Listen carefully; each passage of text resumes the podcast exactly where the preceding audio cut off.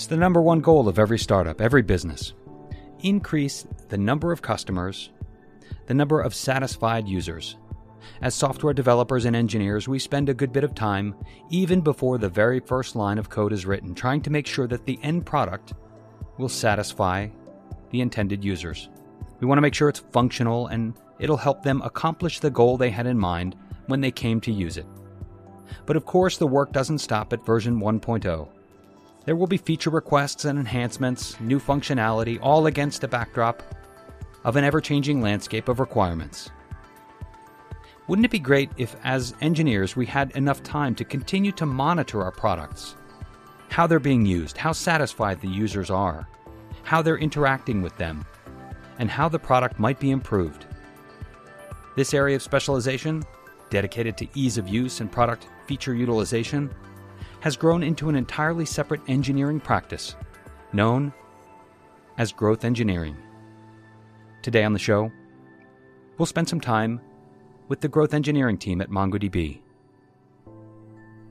This is the MongoDB podcast, and my name is Michael Lynn.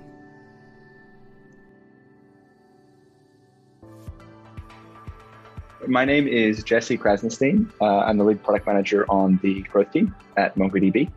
I've been with the company for just over four years now. So the growth team, Mike, is focused on uh, really the full customer lifecycle. I would say uh, from you know when customers first hear about MongoDB, you know, bringing them into the world of MongoDB and helping educate them on uh, you know our products and, and, things that we can do to make their life as a developer easier uh, and and more efficient, uh, which I would say is largely the goal of everything that we do at MongoDB. But um, I think where the growth team differs from every other product team marketing team is that we tend to tend to be able to spread ourselves pretty broadly across the customer lifecycle. Uh, listen to where problems are coming from from our users. You know whether they're in the acquisition stage of the customer journey, they're learning to use our products for the first time, uh, they're they're having scaling issues, and, and sort of help direct resources accordingly to ensure that we can help more customers overcome any issues in a specific part of the funnel or the user journey. Now, from what I know about growth engineering, the skill set required uh, are part engineer, part user interface designer, part graphic designer. But I think the most important skill to me seems to be a curious mind. I asked Jesse to talk about his background and how he got interested in this area of specialization. How did I get involved in in this area? So, I, I, mean, my journey to MongoDB was actually quite interesting. When I was at university some time ago, at this point, I was in a side job. I was working at a restaurant in Australia, and we faced this problem. And together with someone else that I was studying at school, we built like this really small application. And we used that in the restaurant, and we built it in I think in like six weeks. We were fairly inexperienced at any form of software engineering or database development. Um, we had been studying maybe what you would call a competitive technology of the time. Uh, but someone had suggested this new thing out of the US called MongoDB. And we built this app on MongoDB. And I can't tell you like how fun it was and how impressive it was that it was just so quick to get started with. Within like 10 minutes, we had data being stored in the database. You know, we were figuring out the data model as we went along. We kind of knew the end goal of the product. Uh, but I think from that was like 2011, maybe from from that moment on, I think I always held MongoDB sort of in its own category uh, of products, just in how wonderful it made my job as like building something to solve a problem. And from then on, I you know finished university, ended up moving to the US, uh, did another startup, also did that with MongoDB. Um, and then when that didn't actually work out, I was at a tech conference put on by a venture capitalist in New York City, um, and was fortunate enough to meet one of the early hires at MongoDB. And I talked a little bit with that person. Um, and pretty shortly thereafter, I got an introduction to someone that was hiring and looking for someone with a mix of computer science and, and a business background. Um, I kind of fit the bill, and it was in an area of area of the business that I was fairly green in. It was sort of product marketing and go to market. It was an area I wanted to grow in, uh, and it was to focus on sort of the self-serve developer experience. So it's a you know that's a massive channel for us in terms of engaging with the market. Um, we have really many, many, many thousands of developers that that come to Atlas without any form of assistance from support from a salesperson, and we really the business wasn't serving that that user base in sort of any particular way at the time. Uh, and so I started there and pretty quickly saw an opportunity to sort of actually evolve the product experience itself, not only just the marketing experience. Um, and that was sort of the beginning, at least from where I stand, of how I got involved with growth at MongoDB. Now, the funny thing about growth engineering is you're not necessarily going to know when you're interacting with the product whether you're interacting with the growth team or whether you're interacting with part of the product that's been in place for some time. Now, you may notice slight changes, and you may actually be participating in what they call an A B test. I asked Jesse to explain how users might see some of the work that the growth engineering team does. A developer would encounter the work of the growth team after four years of working on growth at MongoDB. I would say at almost any point in the customer experience, we've been lucky enough to uh, grow from a really small group of, of, of individuals partnering with our documentation and education teams you know our, our, acquisition teams that work on on marketing across all, varieties of channels um, you know when you see an ad on from mongodb on a blog or maybe even when you see some content that's been in, in some way shape or form growth has probably been involved at some point in optimization of the experience, um, in finding some sort of insight that maybe led us to create a certain type of content or a certain type of ad or reach out to customers in a certain way. Um, through to when you come and sign up for you know our our, our fantastic products. Uh, you know when you when you go into Atlas, um, you know you're creating a cluster the first time. That was one of the biggest problems we we were hearing when the growth team first started. Uh, was how complex it was to configure a cluster, and we had you know, enterprise users of MongoDB who obviously understood all of the terminology, the jargon, and were able to make decisions having having a lot of experience behind them. But then we had users coming from, you know, high school into into our cloud products and were faced with the same questions that someone with 20 years of being a DBA might face. Uh, and we realized, you know, not all of those things are relevant to everyone. Uh, so we started to figure out how we could, you know, optimize the experience, make it simpler for those that need it to be simpler, so they can also learn to develop with MongoDB uh, and you know keep all of the opt-in complexity for those that want to be able to control all the dials themselves as well. It's a good example.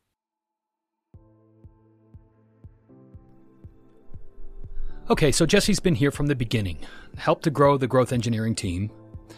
I thought it might be interesting to Uh, add a different perspective, someone newer to the team, newer to MongoDB. I'm Akshay Sadarangani, and I'm a software engineer 3 in the Atlas growth team here at MongoDB. As we learned from Jesse, it takes a special skill set. It's a really good mix of things that you need to know in order to be effective in growth engineering. I talked to Akshay and asked him about what it is in growth engineering that he finds compelling, compelling enough to take a role in this specialization. So the good thing about being in growth is that we have multiple things happening in a typical day. So maybe I could be working with our product and analytics team to work on some experiments, uh, which are user focused. We're trying to get the users the best experience possible that they can have. Or we could be working with um, cross team collaboration projects, such as upgrading our JavaScript projects or just working with you know various products, uh, cross team collaboration, cross product collaboration, maybe honing our skills, doing some R and D work, trying to get the what the industry is heading towards, and upgrading our knowledge sets so that we can provide our skills in the work that we actually do in our day to day. What is the goal? What's the mission of the growth team? I would say that if I had to give a one line tagline for growth, I would say that we work hard so that our users don't have to. So, and the long explanation for that would be we strive to get our users the best experience that they can get using our products. So, all the way from onboarding to, say, connecting to your first cluster at Atlas. So, what we do to attain that is we conduct a bunch of experiments where we try to compare our current variants with alternatives. So, let's say we do a B testing where the users see what they see in a live production environment, and some users may be allocated randomly to an experiment where they see a slightly different version of the same UI components. And then we try to gauge, okay, which one is better for our users. So we have some statistical analysis going there. um, we have the rate of success or sometimes failure as well, so that we can make informed decisions about providing our users with the best experience. What are some of the tools that you use to capture user interactions? Sure. Um, so actually, we use um, a, a, tool to capture the analytics events that we have. We also have our at-home tool dashboard called um, Foliota, where we have um, all the uh, metrics regarding an experiment, where analytics can go in and check in which experiment is performing better, which variant is better, and make decisions based on that. We do have our data science team as well, where we have our data being stored in MongoDB. So they do use the NoSQL warehouse to get the data that we require to make these decisions as well. Yeah. And what types of resources uh, were made available to you to kind of bring you up to speed on the on the products and and Atlas and and MongoDB in general? I have been using MongoDB for a, for a while. Um, I started in grad school, and I was actually one of the point people who got the MongoDB team, sales team, in touch with the acquisition team. So I was actually helping facilitating those conversations. So I was already familiar with the product, uh, but we do have a course called NHTT, which is New Hire Technical Training, which um, everybody in the firm has to go through. And that's actually pretty good in getting people up to speed as to what the product does, how to use it. You actually need to give like these quizzes, which you need to get, I think, above an, an 85, 90% to pass. So they make sure that you get, get up to speed with the product. Yeah. How did you get interested in in tech and software in general? Oh well, I think since like I was I was a kid, I was doing this, so I, it's been so long. Um, I've been in the tech space for for a very long time. I actually, I think maybe the initial scope was when I was, I think, in my third grade when we got like computer as a subject, as a new the the next big thing that's gonna happen, and um, it was in only available in school um, multiple students would share like one computer system. It was so limited and so scarce, but um, it was so fun when we would get those, you know, like even like 10, 20 minutes to play with it. It was so much fun that I actually came back home and I asked my dad to get one at home. And my dad, through the difficult, he did actually end up getting one. And that's where my interest just sparked. I literally like stopped going outside to play as much and I started spending more time indoors trying to explore what's actually going behind the scenes on the computer. So I think, yeah, that's what piqued my interest. That's where I got into the tech space. And I've never you know been happier i've never wanted to leave the space ever since so you get interested in computers you start studying it in school mm-hmm. and uh, you study software in university uh, yes, I was a computer science major actually. I also got a master's of science in computer science from Northeastern University, Boston. So that was my transition from moving from India to the US, was through grad school actually. Um, and then prior to Goldman Sachs, were you working as a software developer before? I was, but at a lower capacity. So I was a what we call a web and SharePoint developer, so which was a very niche um, line of business. Uh, I was there for two years, and that was something that I actually picked up on the job. It was definitely not something that was being taught in school, but it was it was something I picked up on the job. And yeah, it was it was fun while it lasted. But I what do you think the the key components that that make software engineers successful? What are, what are those key things that make people successful in the software engineering space?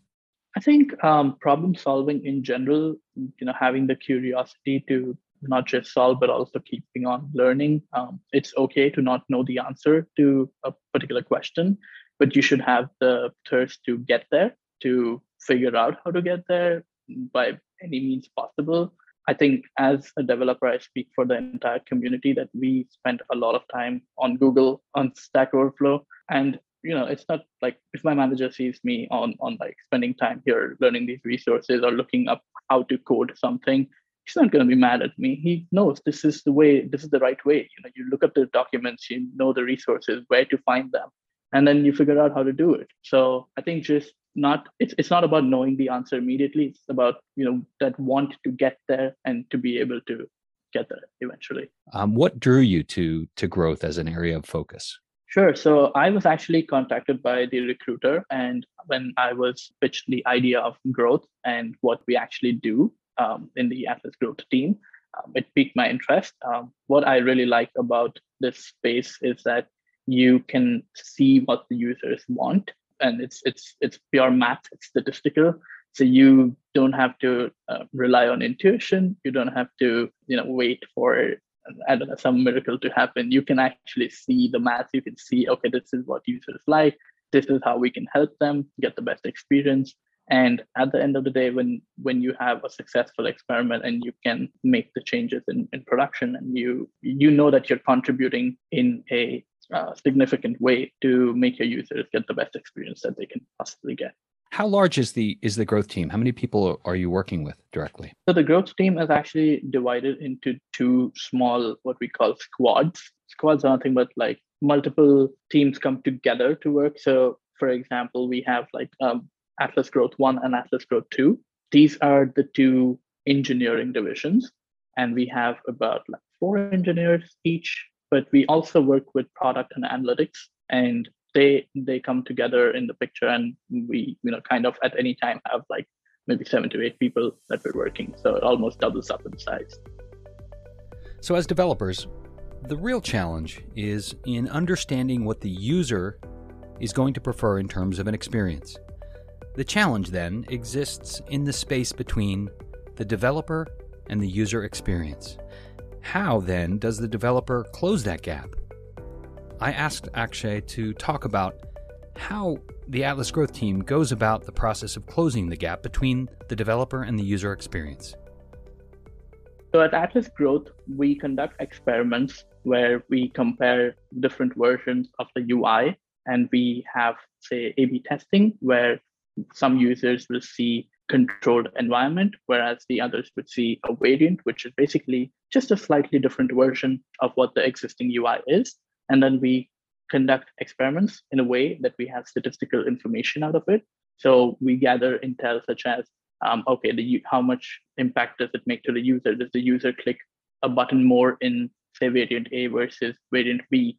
And things like that. So that helps us make informed decisions as to which experiment is better and which user experience is more suitable for our users. So, for example, an experiment that we conducted recently involved showing the users a connect button when they have zero connections. So, it's just a slight nudge to the user that, hey, maybe you want to connect to your cluster, or maybe you want to add data to your cluster. So, we would show them an add data button if there is no data currently. So, it it's all already available to our users, but we're just trying to give them a variant where it's much more accessible, much more intuitive, and much more easier to access, basically.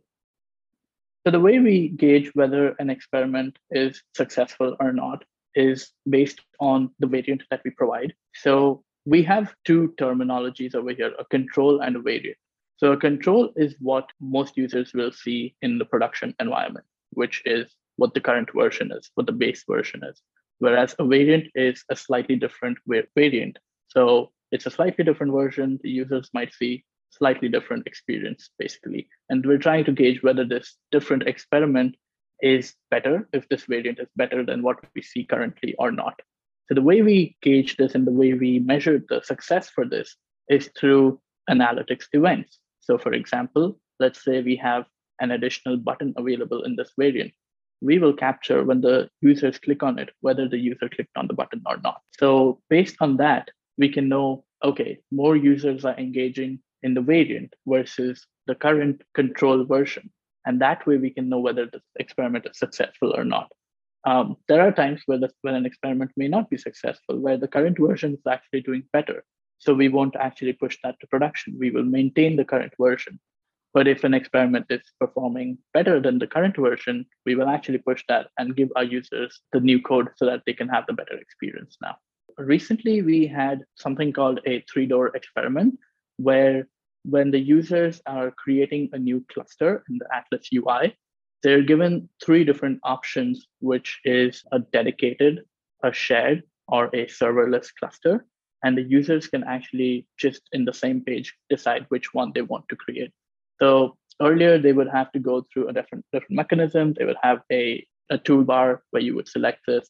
And just having all three buttons together just made it a much more easier experience and much more intuitive. And we actually saw a large engagement score there. So that was actually successful and it's now available in production.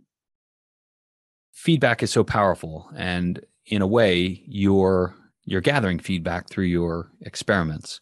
But is there any other way that maybe users can uh, provide feedback on other elements of the user interface or the experience? Absolutely. Users can actually leverage feedback.mongodb.com and just go to Atlas and submit their feedback over there. We're also open to accepting new ideas for any experiments or feature requests or, or bug requests that are available for us to consider. So please feel free to log into feedback.mongodb.com and submit a request there. Thanks so much to Akshay and to Jesse for sharing their experience around the growth engineering team here at MongoDB. If you heard something you liked, if you were inspired to work at a great company with great people, check out mongodb.com/careers. You can reach out to me on social media. You can find me on Twitter at mlynn. You can always reach us at, at MongoDB. Look forward to hearing from you. Have a great day.